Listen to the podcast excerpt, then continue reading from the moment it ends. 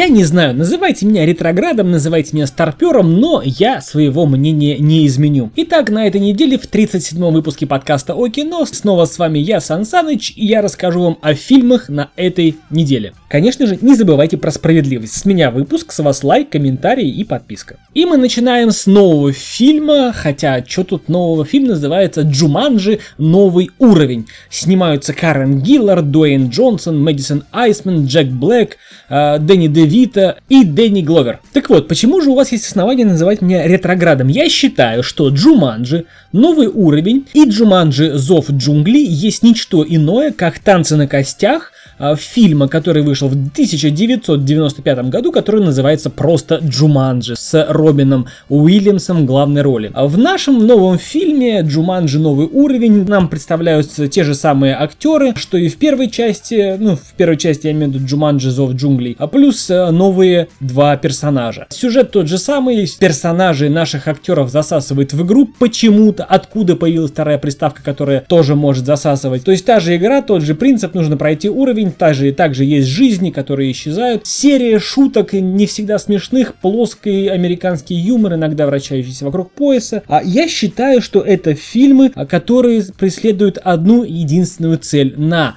выстрелившей франшизе, на франшизе, которая стабильно собирает зрителей, просто заработать бабло. Мне нравится фильм с Джеком Блэком, но даже тут э, в коопе с Дуэйном Джонсоном не вытягивает фильм, я не пойду смотреть в кино, максимум посмотрю его дома, и также не рекомендую платить за это деньги, потому что это опять взяли что-то хорошее из нашего, из моего личного детства и тупо зарабатывают на этом бабло. Не вкладывая ни души, не вкладывая никакой эмоции, тут нет переживаний возвращения домой, тут нет какой-то жизненной истории, тут просто шутки, тут просто сцены ради шуток, сцены ради того, чтобы снять фильм, сцены, чтобы как-то заполнить сто двадцать три минуты экранного времени. В общем, мне не нравится, не хочу, не буду, не пойду. Честно, рекомендую лучше или пересмотреть фильм девяносто пятого года «Джуманджи», или вообще почитать книгу. Действительно, фильм снят по книге Криса Ванна Ольсберга. Книга так и называется «Джуманджи». Следующий фильм на грядущей премьерной неделе — «Полицейский с Рублевки. Новогодний беспредел два.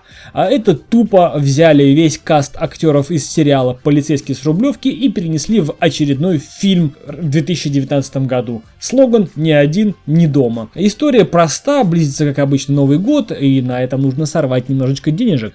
А поэтому сняли фильм про сотрудников отдела полиции Боровихи, которые планируют праздновать Новый год за городом в теплой компании старых друзей и коллег. Но, как обычно, в таких фильмах обстоятельства превыше всех планов, и на сей раз преступные элементы, которые ограбили крупное ювелирное предприятие, не дают отпраздновать праздник как задумано. Поэтому полицейским с Рублевки предстоит вернуть украденные драгоценности стоимостью миллионы долларов и спасти свой праздник до того, как часы пробьют полночь. Но опять же, мнение то же самое, срубить бабла по-легкому, а, да, я вот такой вот вредина, и никакого предновогоднего настроения нет. Следующий фильм у нас «Курьер», две тысячи девятнадцатый год, главной роли Ольга Куриленко и Гарри Олдман. Как их затащили в этот фильм, я не знаю, но что говорить о фильме, когда на постере, на главном постере этого фильма красуется невразумительная задница Ольги Куриленко. Фильм про задницу Ольги Куриленко и то, что она, как нам рассказывает повествование этого фильма, в прошлом проходила службу в рядах украинского спецназа. Миниатюрная брюнетка чересчур сообразительная, дерзкая, безжалостная, скрытная и незаметная для спецслужб. Она проходит незамеченной между всеми переулками и улицами города, так как она знает расположение всех камер. На нее нет нигде досье, у нее нет ни имени, ни фамилии, ни отчества, нет отпечатков пальцев, ни в одной базе данных. Ну, как говорится в описании к фильму, и есть мнение, что а, она красива, но не лицом, а телом.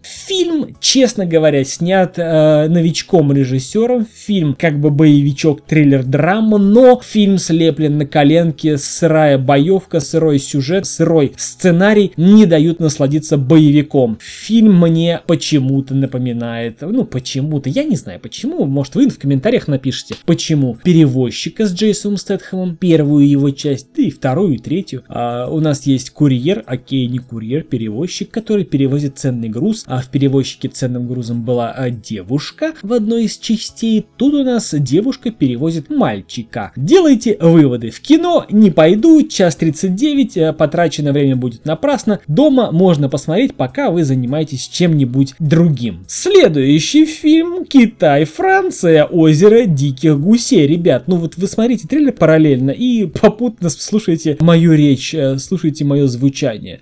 А сразу нужно отметить, что фильм был номинирован на золотую пальмовую ветвь в Каннском кинофестивале. Это о многом говорит, значит там будет э, непревзойденная дичь. Итак, фильм нам рассказывает о том, что лидер небольшой банды, которая занимается кражей мотоциклов, а во время одной из разборок случайно убивает полицейского. И, так как полицейских убивать нельзя, этот лидер банды становится целью номер один для всей полиции города. Конечно же, у азиатов не бывает все просто, не бывает просто вот такая история, полицейские гоняются за лидером банды и все. Тут, конечно же, еще приклеивается к сюжету проститутка Лю-Ай-Ай, так и называется. В общем, у нас э, Джоу находится в бегах, и в бегах он встречает проститутку Лю-Ай-Ай. Оба загнаны в тупик, и они оба ищут выход. Это уже что-то такое было, смотрите, вот в правом верхнем углу появилась подсказочка на тридцать пятый выпуск, если точно, то это девятая минута пятьдесят седьмая секунда, фильм называется «Первая любовь». Я его озаглавил как «Лютая азиатчина», но это на самом деле так. «Озеро диких гусей» рекомендовать не буду, не могу, а смотреть тоже не буду, но... Следующий фильм — Франция, называется «Одной волшебной ночью». Фильм получил золотую пальмовую ветвь в номинации «Особый взгляд» Каннского кинофестиваля «Лучшая актриса». Фильм «Франция, Бельгия, Люксембург» нам рассказывает о том, что парижанка Мария, которая находится замужем за мужчиной, за Ришаром, они находятся в совместном браке уже очень давно. Страсть поугасла, он немножечко обрюзг, обвис, как она говорит, а она все еще дама в теле, она еще свежа, привлекательна и имеет небольшой такой гаремчик любовников, молодых любовников. И это, что не мудрено, является причиной кризиса в отношениях между Марией и Ришаром. Вот невидаль какая, а? И, в общем-то, она с ним поругалась, с Ришаром, и уходит из дома, но уходит недалеко, а в отель, который находится через дорогу от ее дома, и она может в окно наблюдать, что же делает Ришар. В этом добровольном изгнании она вспоминает все те моменты приятные, любимые,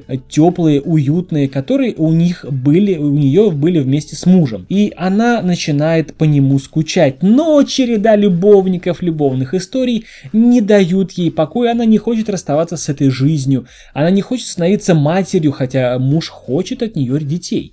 Вот это такое, знаете, рассуждение на вольную тему, а быть ли мне свободной или же связать себя узами брака, в том плане, что я же мать, я ж не могу бледовать по всем молодым своим любовникам. А это такое рассуждение. Франция, Бельгия и Каннский кинофестиваль выдали ей индульгенцию в виде пальмовой ветви, и институт семьи тут послан ко всем чертям. Наверное, посмотрю, если вы посмотрите раньше и не увидите отзыва на канале, напишите, пожалуйста, об этом под любым видео, мне будет интересно. Мне, честно говоря, такие фильмы, где под вопросом ставится необходимость семьи, необходимость соблюдения верности своему партнеру, мне не нравится. Следующий мультфильм, девятнадцатый год, Новая Зеландия, Китай, называется «Тайна Мосли» или просто «Мосли». Нам мультфильм рассказывает о странных зверьках, похожих то ли на слонов, то ли на бегемотов, то ли на ослов, но с длинными ушами, непонятно, короче, в общем, на неких таинственных животных. Эти таинственные животные, которых называют террифаны, должны восстать в этом мультике против жизни в рабстве, так как они знают некую легенду, что до того, как их поработил человек и сделал своими вьючными животными и превратил их, в общем, в тягловый скот, они были свободными, они ходили на двух ногах, и вместо этих вот массивных лап у них были пальцы. И э, наш главный герой, отец семейства, бросает ребенка и жену и отправляется на поиски своих сородичей, но тех, которые были и остались свободными. А по пути ему встретятся его сородичи, ему встретится охотник на таких мюслей, мослей. И, в общем-то, красивый мультфильм, который красивое музыкальное сопровождение. Но, честно говоря, блин, непонятно, о чем мультфильм. Ну, пос посмотришь, для... с детьми можно сходить, вот, честно, лучше, чем «Холодное сердце два». Про освобождение, про такую свободу, про вольный, сильный, крепкий дух. Ну, если дети не будут восставать против родителей, против их воли, якобы, вот вы, родители, вы наши поработители, а вот мы как мюсли и как тарифаны, мы будем свободными. Ну, ради бога, ну, я бы на такое не пошел, поэтому на любителя. Крайний фильм на этой неделе. Феминистки ликуют. Вы видите кучу наград. А, фильм а, «Финляндия, Латвия». Английский перевод только в виде субтитров. Фильм называется «Собаки не носят штанов». Если быть конкретным, то в роли собаки мужчина. И мужчина, будучи собакой, потому что его а, лупцуют как последнего кобеля, как животное, а не как человека, он а, предстает нам в роли собаки, которая не имеет права носить штаны. А о чем же этот фильм? Овдовевший молодой хирург и отец-одиночка Юха не может оправиться от трагической гибели своей жены. То есть у него есть дочь, и у него погибла жена, и он теряет интерес к жизни до тех пор, пока не встречает доминатрикс Мону. Доминатрикс для непосвященных — это женщина, которая любит доминировать, унижать мужчину, то есть которая будет хозяйкой ему, а он, естественно, будет ее кобелем, ее собакой. Финский режиссер знакомит с темными глубинами, которые главный герой должен покинуть, сражаясь с депрессией. А как бы вам это сказать, чтобы э, не порадовать феминисток и чтобы не унижать мужчин? Если мужчина, это мое личное мнение, сугубо э, такое субъективное, но я вам скажу так. Если мужчина, э, обладающий властью, да, хочет ходить к таким женщинам, это его выбор. Но если мужчина, переживающий э, глубокий духовный, душевный кризис, обращается к таким женщинам и э, хочет, чтобы его унижали, уничтожали, я считаю, что это полное потеря уважения к себе, это первый шаг к самоубийству. Он не хочет жить, он не может сделать что-то либо с собой, это опять же мое личное мнение, но он хочет, чтобы кто-то сделал за него это с ним, чтобы кто-то принял за него это серьезное решение, на которое его слабохарактерный персонаж не способен. А фильм рекомендовать не могу, не буду, хотя написан жанр драма, а я вижу это не как драма, а как трагедия, потому что до такого уровня мужчина унижает не должен, потому что у него хотя бы есть дочь, он должен ее растить, хотя бы для нее он должен быть сильным. Этот же эмансипированный европейский мужчина решил пойти по пути наименьшего сопротивления. А я, как обычно, Сан Саныч, я готов пойти против воли толпы и, как обычно, высказываю свое мнение на любые темы. Добро пожаловать, подписывайтесь, не забывайте ставить лайки и комментировать. До скорых встреч, друзья, пока!